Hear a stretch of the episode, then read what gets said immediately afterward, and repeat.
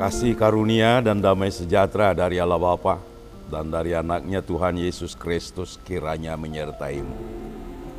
Amin. Sahabat rohani firman Tuhan, renungan bagi kita pada hari ini tertulis di dalam surat kiriman Rasul Paulus yang kedua kepada Timotius pasal 2 ayat 11 demikian firman Tuhan. Benarlah perkataan ini. Jika kita mati dengan Dia, kita pun akan hidup dengan Dia. Demikian firman Tuhan. Kematian adalah salah satu momok yang sangat menyeramkan dalam kehidupan manusia. Karena kematian ini akan memisahkan antara seseorang dengan yang dikasihinya, antara anak dengan bapaknya, dengan kematian yang sangat menyeramkan ini, maka manusia selalu mencari jalan untuk menghindar dari kematian ini. Bahkan di kalangan orang Batak, untuk membicarakan soal kematian pun, bahwa orang Batak harus permisi dulu dengan mengatakan setabi jabuon.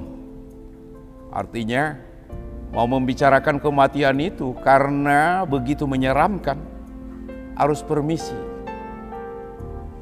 Tetapi melalui firman Tuhan saat ini bahwa kematian itu bukanlah menjadi suatu yang sangat menyeramkan, menjadi momok dalam kehidupan manusia lagi.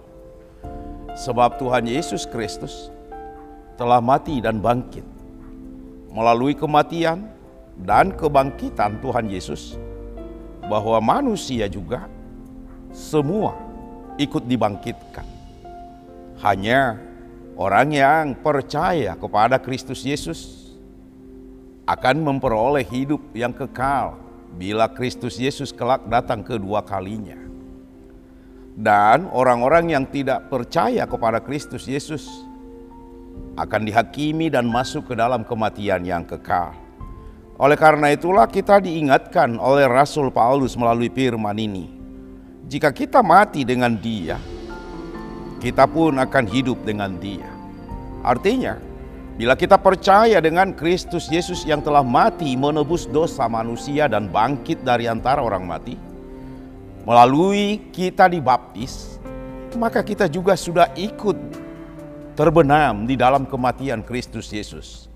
Manusia lama kita sudah mati dan kita telah hidup baru.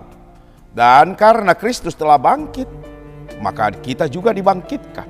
Dan bila kita percaya akan kematian dan kebangkitan Yesus Kristus, maka kita pun mati dengan Dia dan bangkit dengan Dia akan memperoleh kehidupan yang kekal kelak bersama-sama dengan Yesus di dalam kerajaannya yang kekal.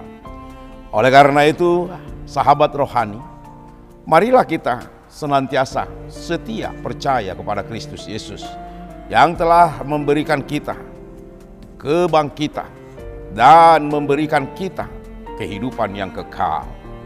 Amin.